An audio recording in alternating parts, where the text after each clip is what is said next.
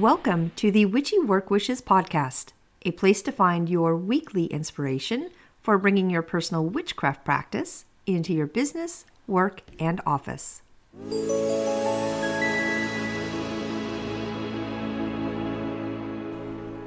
Welcome to Witchy Work Wishes. I am your host, Charlene, and you're joining me today for episode number 17, all about ring magic.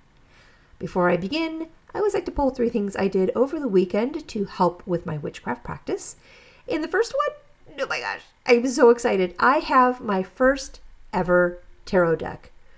And if you know me and hear my familiar crows outside cheering me on as I record many of the podcast episodes, you'll totally understand how elated I am to have a crow deck. The artwork alone is so incredibly beautiful and meaningful to me. So this one is created by MJ Cullinan and it says paying homage to the mystical energy of crows and ravens. Crow Tarot invites us to fly through the veil and connect with our intuitive powers. So I am taking the time to know my deck and become connected to it. I am certainly visually drawn to the cards, but I want to become emotionally and spiritually connected to them as well. So I have touched every card. I have looked at each image on each card and have spent time holding the cards to connect to them. I have not yet asked a question, but with Imbolc happening this Wednesday, as this airs, I do want to tie into the moon energy and Imbolc energy this coming weekend to ask my first question. So, speaking of Imbolc, happy Candlemas Day. This Ring Magic episode is airing on the first day of Imbolc. Now, part of my 2023 goals is to embrace the seasons more and work with the Wheel of the Year in connection to my personal practice. So, this weekend, I made a wonderful loaf of rustic whole wheat bread to celebrate Imbolc. Now, side note, I have been practicing this and having lots of trials and errors. and I have learned to start this process early in the morning so the dough has multiple hours to rise. It really has to be first thing before I do anything else. So it's hard to wait that long, um, but it really does give me a perfect loaf at the end of the uh, the end of the day. Um, I do have a picture of the end result up on Instagram. I did make this bread over the weekend since I know I won't have time on Wednesday or Thursday to do it. But I did make it with the energy of celebrating Imbolc, and I cut Brigid's cross into the top of the loaf uh, before baking it. I had my white candle lit and said thank you to Brigid as I did my kitchen magic and baking. The third thing I did uh, this weekend was to do a full home cleaning. Also, of course, in the spirit of Imbolc. I am actually breaking these steps down into two weekends. This past weekend, I sorted, I organized, and you know I put things away, including a bunch of Yule decorations I still had in a room ready to box up. So I did a light cleaning. Um, I did not do any cleansing. I am saving that for this coming weekend. So this coming weekend is a biggie for me. There's going to be a bunch of stuff I'm going to be doing. I um I unfortunately was not able to reschedule my surgery. So it is still on for Monday the 6th. So it's happening. Um, it's unfortunately going to be a full moon and not a good time to do surgery. I don't have a choice. This is not an elective surgery. So I'll be working extra hard this coming weekend on, you know, protection spells and good energy for not only a good day of surgery on Monday, but a healthy recovery for the entire week. All right, moon status this week. Our beautiful moon is waxing this Wednesday, and she is in her gibbous phase, which is gearing up for her big showing this coming weekend. Uh, for now, though, it's a good time to get clarity on what is working.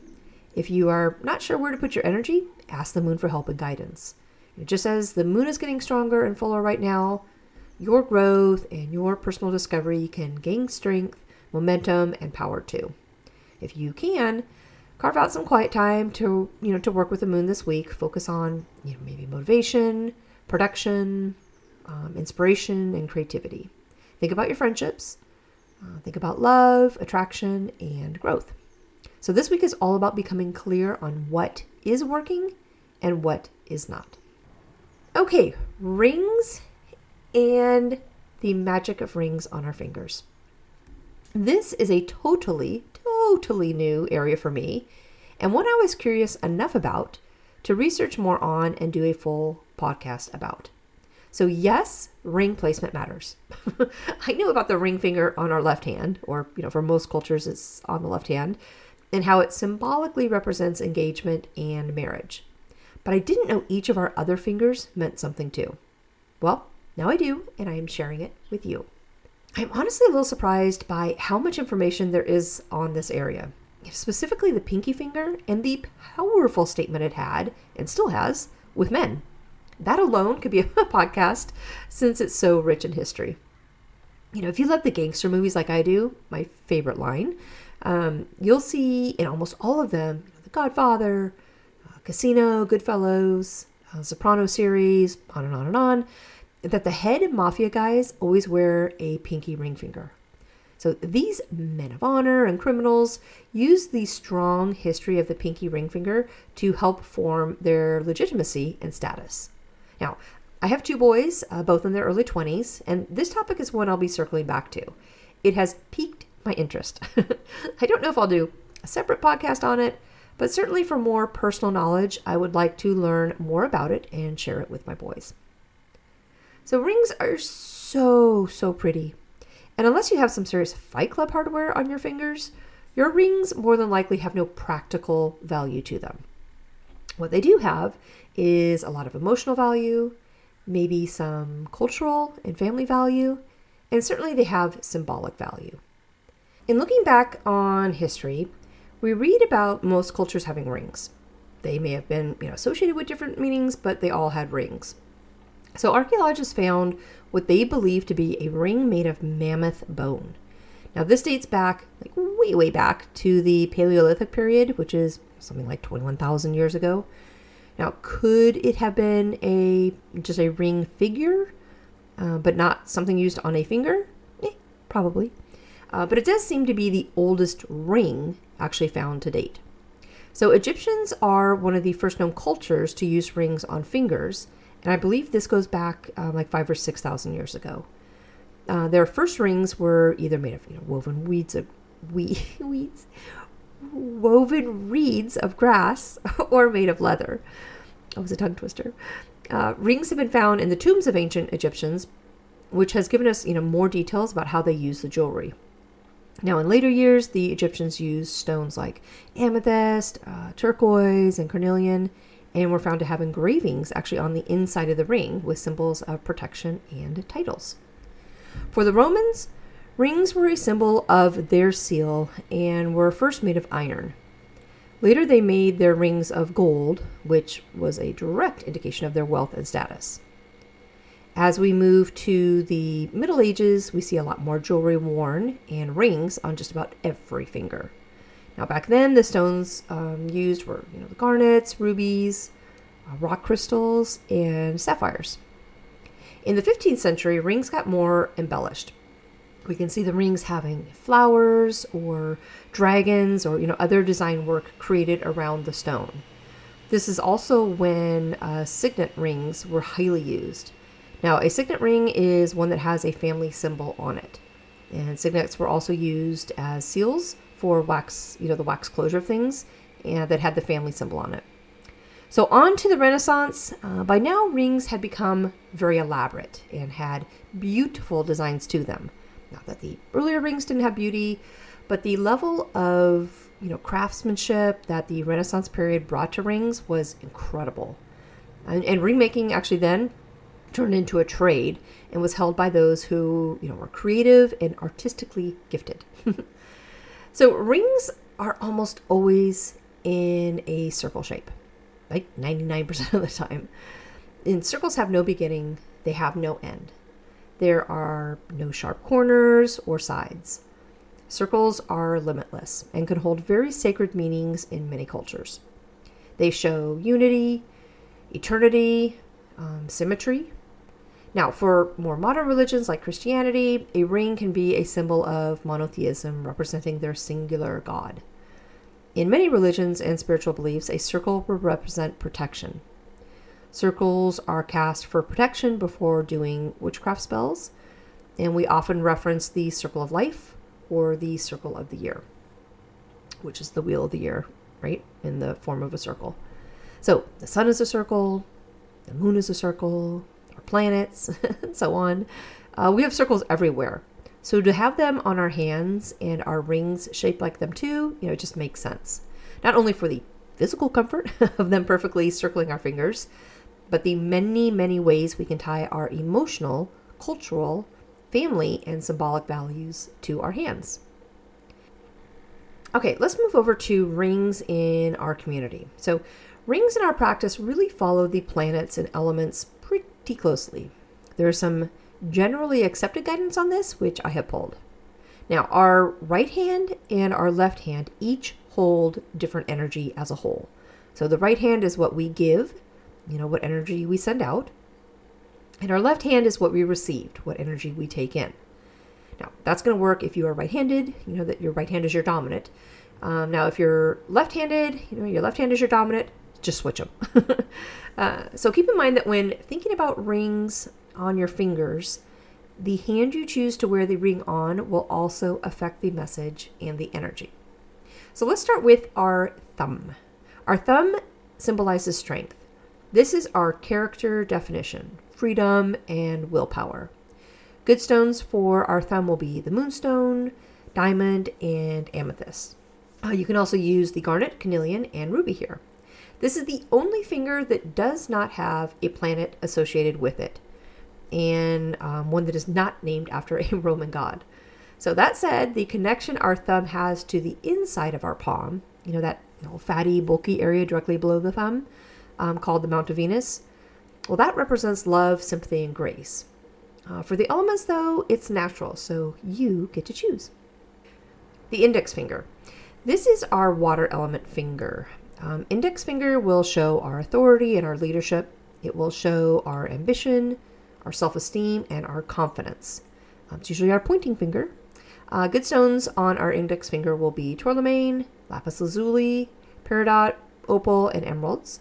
And you can also use amethyst and blue topaz here. The index finger is associated with Jupiter. So Jupiter is known for confidence and wisdom and leadership. So middle finger, this is our earth element finger. This is our individuality finger. It will show, um, you know, self-worth, beauty, our personal identity, responsibility, and our life purpose. So good stones for this finger are going to be garnet, onyx, agate, uh, topaz, tiger's eye, and jade. So the middle finger is associated with Saturn, and it's hard not to think of using this symbolic finger to show our anger that Saturn uh, can certainly represent when we are non-verbally telling somewhere, someone where they can go. So knowing the middle finger is our Saturn finger just makes sense. Ring finger. This is our fire element finger. The ring finger is our love finger. It will show our relationships, our creativity, our love and beauty, and our adventure. Good stones for our ring fingers are going to be the obvious, the diamond, but also garnet, ruby, and pink tourmaline. The ring finger is associated with the sun, which gives us ambition and success. So, our little pinky finger, this is our air element finger. Our pinky is our communication finger. It will show our intelligence and our um, intuition. Good stones for our little pinky finger will be the blue topaz, sapphire, and aquamarine. Our planet for our pinky is Mercury, which is all about communication. Okay, so we know our fingers and what elements and planets go with them, along with some good suggestions on stones. But wait, there is more. Balance is key. If you stack your rings, which I love doing, um, there is a certain art to it. If you mix your metals or if you wear multiple stones, being deliberate in the placement and you know wearing of your rings will generate the best energy of them. So think about which hand you're using, right? First, that's your first step. Giving the energy or receiving it when you put your rings on. The energy you either want to give or receive will be enhanced by the finger you then choose. Want even more energy? well, the days of the week are also associated with the planets and aligning your ring finger placement to them will give you that boost. So, not every planet of the week has a finger, but you can also pull the energy of that planet and the stones to help give you that boost too. So, Monday is the moon, Tuesday is Mars, Wednesday is Mercury, Thursday is Jupiter, Friday is Venus, Saturday is Saturn, and Sunday is the Sun's day. Now, we all gravitate towards, you know, the pretty stones and crystals. Most people do. Um, but even if it's not um, for the energy behind the stone, it could just be for the beauty of it, right? But in our practice, metals have power. They have really have been a staple in alchemy and magic for years. So we have gold, silver, copper, lead, iron, and tin. Now, gold is masculine, right? It's associated with the sun. Gold helps us connect to our protection um, levels, our health, and our wealth. So, silver is feminine and it's associated with the moon. So, silver helps connect us to the spirit realm, our psychic abilities, divination, and wisdom. Copper is feminine and it's associated, associated excuse me, with Venus. Uh, copper helps us connect to love, connect to balance, and beauty.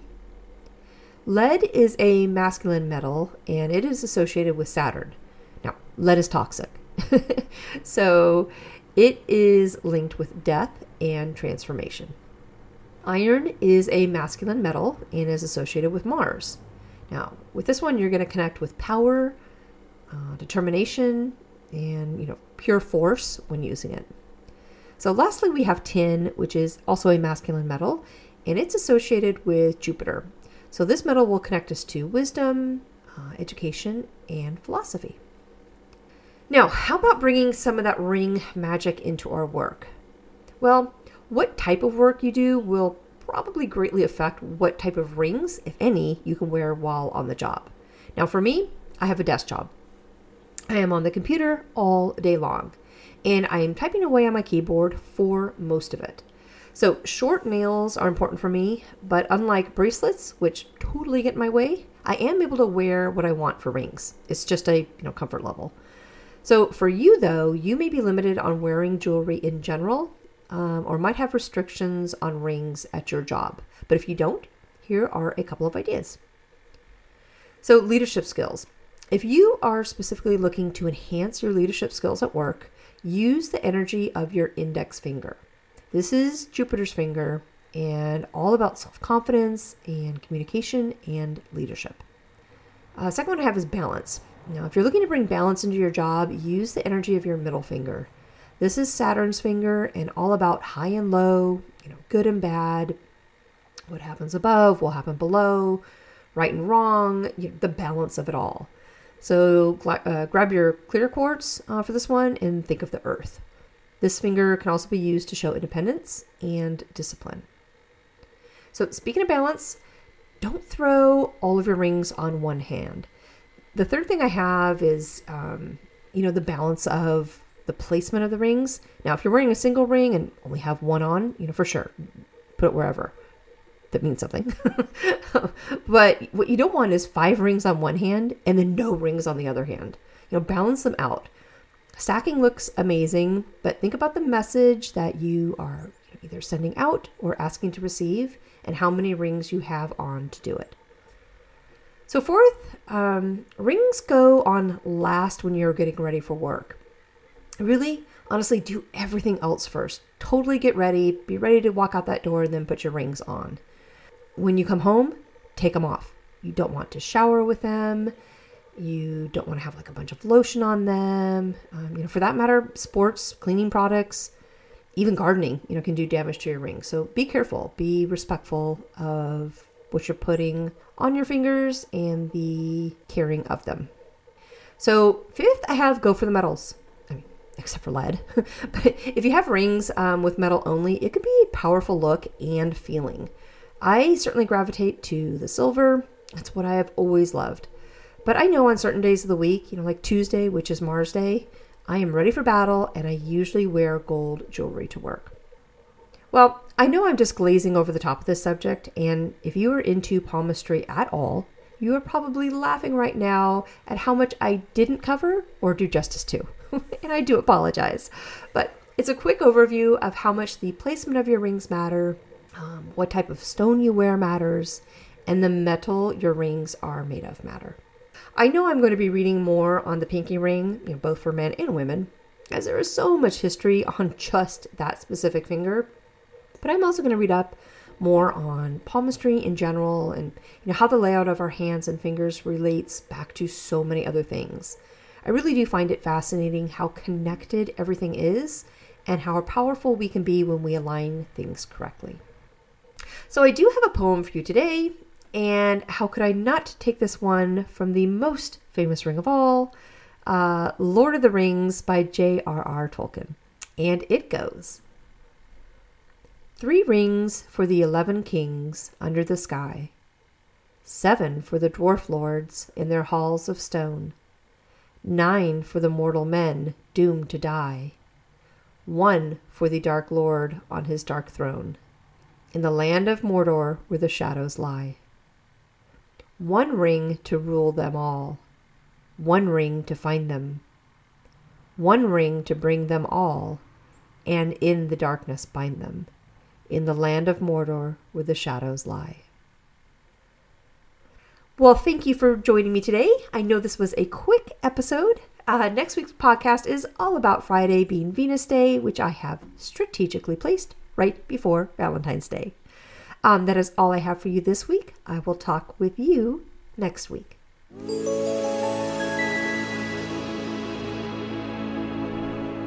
Thank you for joining me today at Witchy Work Wishes, a place to find your weekly inspiration for bringing your personal witchcraft practice into your business, work, and office. For more information and additional content, please visit me online at witchyworkwishes.com if you want to send me a personal note, please email me at info at witchyworkwishes.com. And of course, you can follow me on Instagram and Facebook. Just search for Witchy Work Wishes.